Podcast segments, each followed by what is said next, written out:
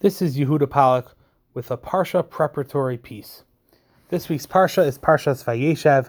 We find Yaakov Avinu living in the same land that his father Yitzchak had lived in the land of Canaan. Rashi here says that Chazal made the drasha, they expounded on this verse of Vayeshev Yaakov that Yaakov lived. They say, Bikesh Yaakov Leishav Bashalva, Yaakov wanted to live in tranquility. Kafetz Alav, Regzai Shal Yosef, the turmoil of Joseph was sprung upon him. It sounds like from this Rashi that the two are connected because Yaakov, because Jacob wanted to live in tranquility, the turmoil of Yosef was sprung upon him. So, what is wrong with wanting to live in tranquility? And why would that actually require turmoil to be sprung upon you instead of it's like the exact opposite? You wanted peace, and instead you got um, upheaval. Tranquility comes from the fact that everything has already been accomplished. A person who is completely accomplished, he's finished everything he had, he can be at ease, he can be at peace. There's nothing left to do. A person who has more to accomplish can't be at ease because you got to go accomplish what it is that you need to do. When the task is finished, then you can relax, you can chill, um, because everything is done. For example, most of us, at least for me, on Erev Shabbos, um, you know, things are really hectic. There's so much to get done, um, and you got a deadline.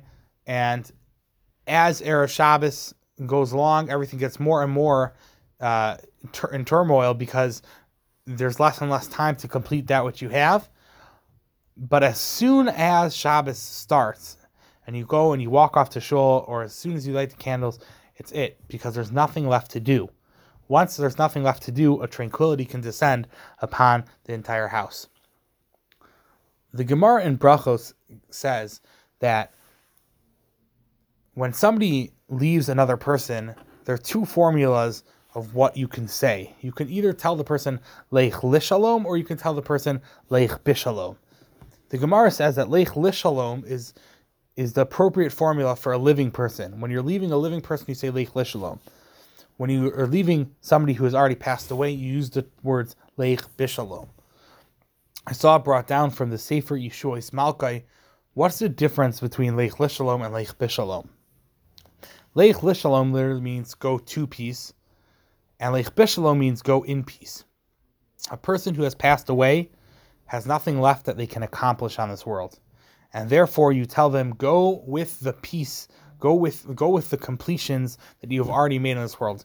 The word shalom, peace, and the word shalem, completion, are very closely related. They have the same shorish because they really come from the same place. When something is completed, they're at peace.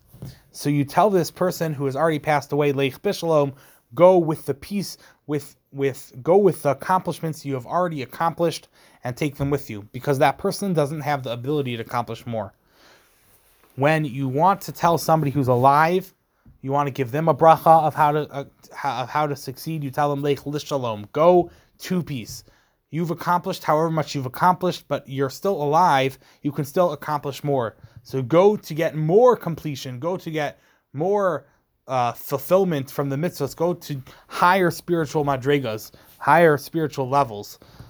Um, interestingly, the Vilna Gaon in this week's parsha says that the it says the brothers were not able to say to Yosef, they were not able to say lo yachlu dabro l'shalom. They couldn't tell him to shalom. They couldn't give him this bracha of hatzlacha to continue attaining levels. Um, so that's the difference between someone who's alive and somebody who's no longer alive. Someone who's alive can always gain more. Someone who is not alive cannot gain any more. Yaakov, in this week's parsha, felt he had accomplished that which he could accomplish on planet Earth, and therefore he says, "Let me." Or what's what's brought out by the fact he wanted to live in tranquility is that he he felt that I'm already accomplished. I've already accomplished what I can. That is incorrect because when a person is still on planet Earth, when the person is still alive, they always have the ability to accomplish more. And therefore, Hashem told him by springing upon him this turmoil and this upheaval in his life, you're still around, you can still gain more. And that's why the answer to to somebody who wants tranquility in this world is actually given the opposite because there's still more to accomplish. This is something that, at least for me, I think is a huge lesson to always remember that while we're here, we can always attain higher and higher madrigos, and even the biggest tzaddikim like Yaakov Avinu always can attain more.